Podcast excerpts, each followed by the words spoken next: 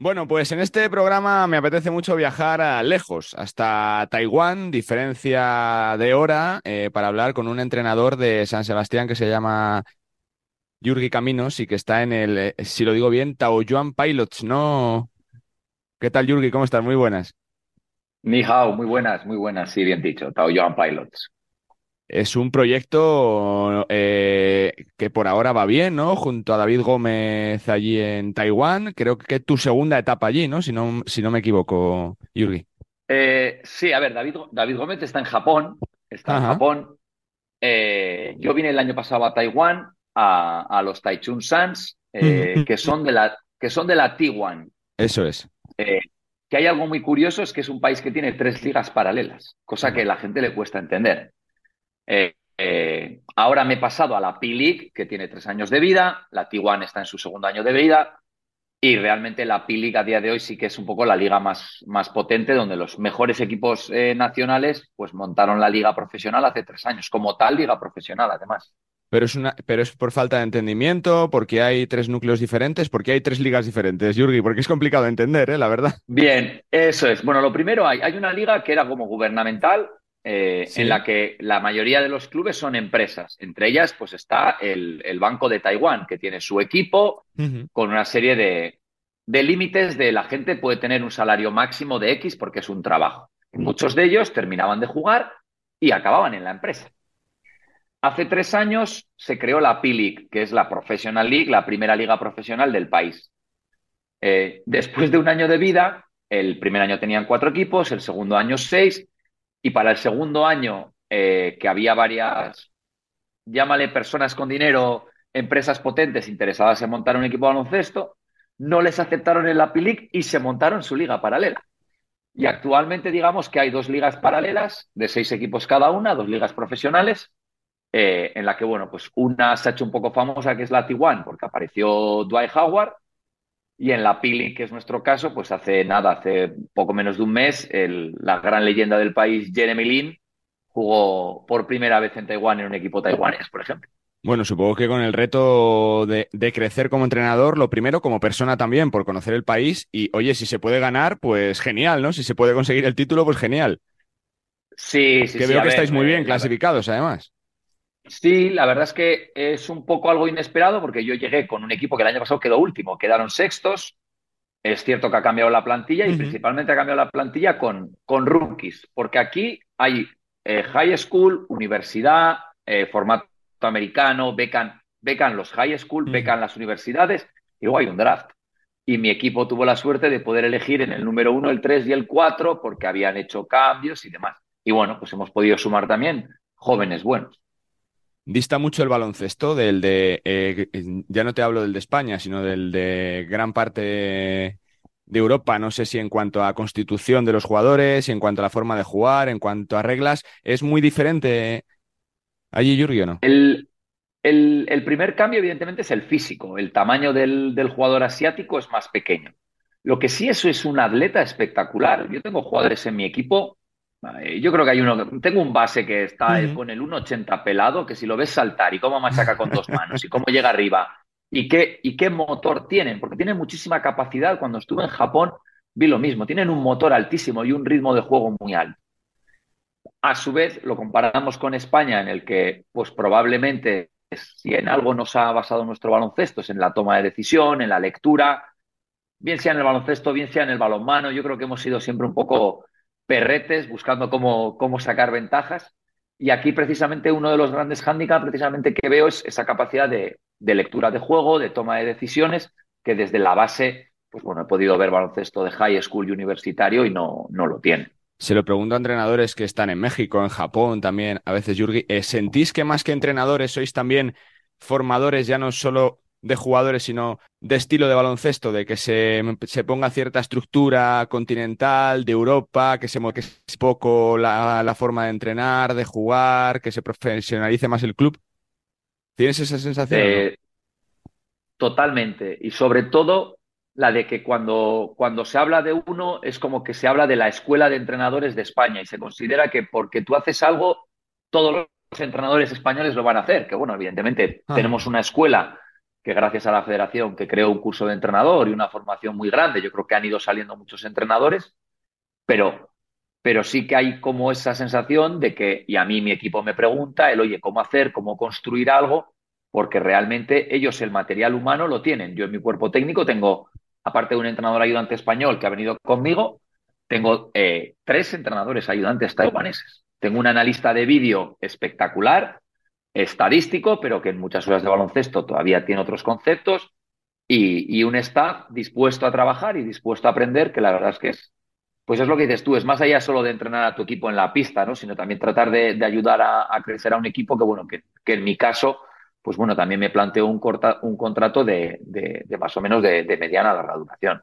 No sé si el día a día es eh, cómodo y sencillo para ti eh, allí, allí en Taiwán. Te quiero preguntar por eso y también eh, por el baloncesto de allí. Si ellos ven mucho baloncesto de Europa, ven sobre todo jugadores de la N B A, ¿no? Caso de Howard que ha venido ahora, de Jeremy Lin.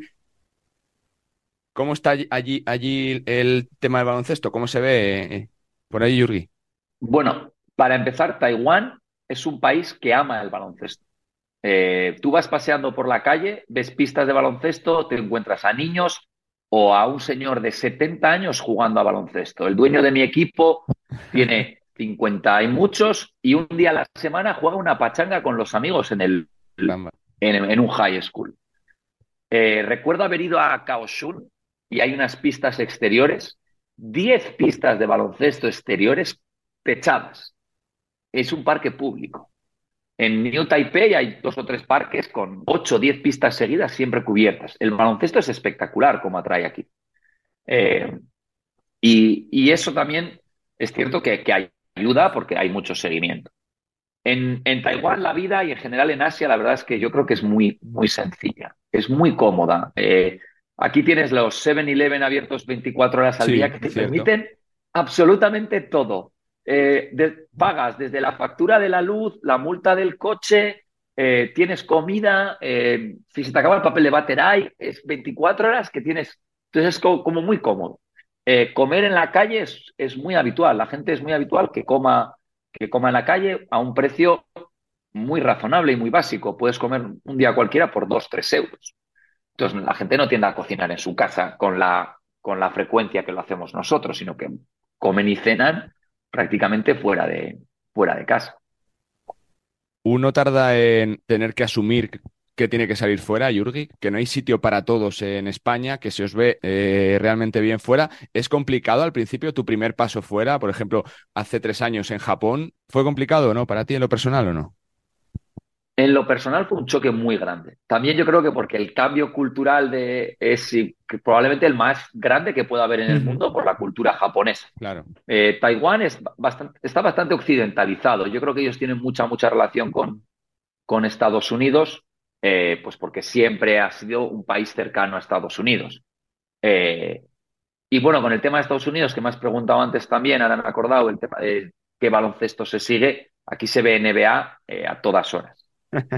A todas horas. Eh, y hay una cosa que, que, es, que es muy graciosa, que está, yo creo que sí es para contarla, porque, bueno, y mi entrenador ayudante, eh, Diego Gómez, un gallego, él mismo me ha dicho que se autollame friki porque empezó a hacer una, li- empezó a hacer una lista de los jugadores que hay en, en Taiwán sí. y los jugadores que hay en A C B, contando el número de partidos que han jugado en la N B A. Eh, Taiwán, con sus dos equipos, sus doce equipos profesionales, no está muy lejos el número de partidos. O sea, yo en mi equipo, por ejemplo, tengo a Jeff Ayres, que fue campeón de la N B A con, con San Antonio Spurs. Eh, pero realmente hay una clasificación y es que en, en nuestra liga, en la P-League, los jugadores extranjeros nuestros que hay suman más partidos N B A que todos los equipos A C B, quitando Real Madrid, Barcelona y, y Girona, que tiene a Marc Gasol. Y la A C B suma cuatro mil partidos A C B y Taiwán suman tres mil. Y aquí ver a alguien que ha estado en la N B A, ¡buah! Está en la N B A, está en la N B A, hay que ficharlo. Hay que ficharlo. Eh, ¿Sientes que eh, ya no hablo solo de los éxitos de la selección, que están ahí, que se ha visto cómo se ha reforzado la figura de, del cuerpo técnico, de la formación, de los entrenadores con este año, que a veces eh, eh, se respeta más el trabajo del técnico español cuando salís fuera, que se os ve como caramba, viene de España, de la Liga, del A C B, la selección, tremendo, ¿no? O sea, es, para ellos es un subidón. Yo he de reconocer que en mi caso particular, eh, la cantidad de partidos que al acabar el partido me piden fotos o tengo fans dándome regalos. Eh, me pasó algo muy curioso, es que me hicieron una entrevista para un podcast aquí en la tele y demás, uh-huh. y yo hablaba de, de la de la Basque Cheesecake, de la tarta de queso famosa sí. de San Sebastián de la Viña, sí. que en Asia es hiperfamosa. Muy rica, sí, sí, sí, sí. Pues acabé un partido y me encontré con tres tartas de queso que me estaban regalando, que habían ido de diferentes sitios de Taipei a regalarme. Y decía, bueno, ¿qué hago yo con tanta casa, con tanta tarta? Pues bueno, compartí con el equipo y demás. Pero es, es increíble el, el, el cariño que muestran todos los aficionados, que son todos son muy respetuosos. Eh, te vienen eh, aficionados a mí y a jugadores de fans de los otros equipos a sacarse fotos contigo. Y si tu equipo juega bien, te aplauden, te animan. Realmente son fanáticos del baloncesto y lo que les gusta es ver baloncesto. Te quería preguntar un poco por la figura de Howard, que es lo que más llama la atención por fuera. ¿Cómo es, aunque no lo tengas en, en tu liga, ver a un tío así, mm. eh, campeón de la N B A, del concurso de mates, un tío que ha sido estrella mundial, que juegue en, en Taiwán, ¿no? O tiene que ser como religión prácticamente partidos de, de El... Jeremy Lin, de Howard, ¿no? Tremendo. El, el, el impacto de, de Dwight Howard, sobre todo el, el primer mes, en el número de entradas, el primer fin de semana que jugó, su equipo jugaba un back-to-back sábado-domingo en casa, quince mil entradas vendidas para cada día en veinte minutos. O sea, espectacular. Cada evento, espectacular. Cada vez que iba a jugar fuera, todo vendido, sobre todo al inicio. Es cierto que hubo un momento en el que Dwight Howard estuvo lesionado, no fue a varios partidos y la gente un poco se desencantó del, del tema, pero ahora nos ha llegado Jeremy Lin y cada equipo que pone entradas a la venta es que el sold out está en una hora. Y sobre todo lo primero que se vende es lo más caro, ¿eh? Son las, la gente quiere comprar las entradas de, de a pie de pista. Hay, aquí los pabellones tienen un poquito como el N B A, ¿no? Esas sillas a pie de pista. Y todo el mundo quiere comprar esas y sentir que está viendo a Jeremy Lin o a Dwight Howard pegados. O sea, es un país de baloncesto y se le juntan pues una leyenda de la N B A, mejor defensor muchos años, campeón de la N B A, y viene encima eh, Linsanity, la gran leyenda taiwanesa, que además no quiso ser chino y estaba en China jugando de extranjero porque no quería aceptar jugar con China, y eso para Taiwán representa mucho también. Da la sensación que en el caso de Howard, te lo digo porque se ven vídeos de YouTube, eh, eh, jugadas que juega contra niños, ¿no? O sea, que es un tío de dos quince, eh, con esos brazos, con ese cuerpo, que juega contra niños, que es que es tremenda su superioridad, bueno, ¿no? Eh, lo cierto es que lo más divertido es buscar el partido que juega contra Samuel Deguara, que estuvo en Fuenlabrada, que son dos treinta y no sé cuántos, y Singular, que juegan juntos, y Dwight Howard parecía el pequeño de los dos, porque estos dos... Yo, yo he tenido la oportunidad de medirme a los dos, a Singular y a, y a Deguara, tanto el año pasado como este, son enormes, y los veías a la, y a Dwight Howard, y Dwight Howard parecía el base. Muchas veces uno va a entrenar donde le toca, ¿no? No tampoco donde quiere, ¿no? O sea, el tema de la maleta es... Siempre. Que tienes que, que tenerla preparada sí o sí, Iurgi, ¿no? Siempre. Sí, sí, sí. Yo... Eso es siempre, es decir, nosotros no entrenamos, bueno, yo creo que nadie ni entrena ni juega donde quiere, uh-huh. entrena y juega donde le, donde le quieren, y al final se trata de, de poder encontrar un sitio en el que te quieran y te pueda gustar el sitio. Yo reconozco que, que ya en mi año por esta zona de Asia, eh, la verdad es que si es por mí, sigo unos cuantos años más por aquí, por lo que te decía antes, de lo que te hablaba de la calidad de vida y del nivel de vida, que está muy bien, y, y en el caso de tanto de Japón como de Taiwán, a nivel de, de afición al baloncesto, la verdad es que es una gozada ver los pabellones, el tema de, sobre todo un poco de, todos los equipos tienen animadoras, eh, shows, eh, todo el producto, cómo se vende, lo hace muy atractivo y, muy, y lo hace bonito estar ahí. Un poco doblas, ¿no? Quien saltó primero eh, para Japón, ¿no? Que luego consiguió que os arrastrara a todos detrás, Iurgi, ¿no? Con él. Sí, sí, sí, bueno, a David. A David incluso lo, lo entrené en Fukuoka y hablé con él hace unos días, que ha vuelto a cambiar de equipo. Uh-huh, sí. y, y en eso con David yo hablo, hablo mucho. Al final yo le conozco de cuando estaba en San Sebastián también.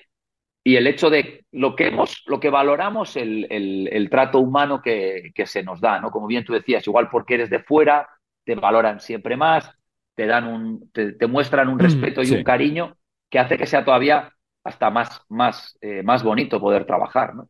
Vaya nivelazo de entrenadores allí, ¿no? Fíjate, los últimos años, pues un tal Pablo Laso, que casi no ha ganado títulos con el eh, Real Madrid, mm. eh, sus ayudantes, eh, recientemente el caso de Ivón, o sea, es una fantástica cuna de entrenadores, ¿no? El País Vasco, toda la zona de San Sebastián, eh, de Vitoria, la, Bilbao... Eh, la, verdad es que, la verdad es que cuando vi la Copa y ver que, que tanto Ivón como Chus jugaban la Copa, era con Cierto, alegría sí, también. Sí. Me alegro muchísimo por Ivón, ya le mando un mensaje, por Darío Brizuela, que es de San Sebastián, mm. que lo he visto desde que es un crío...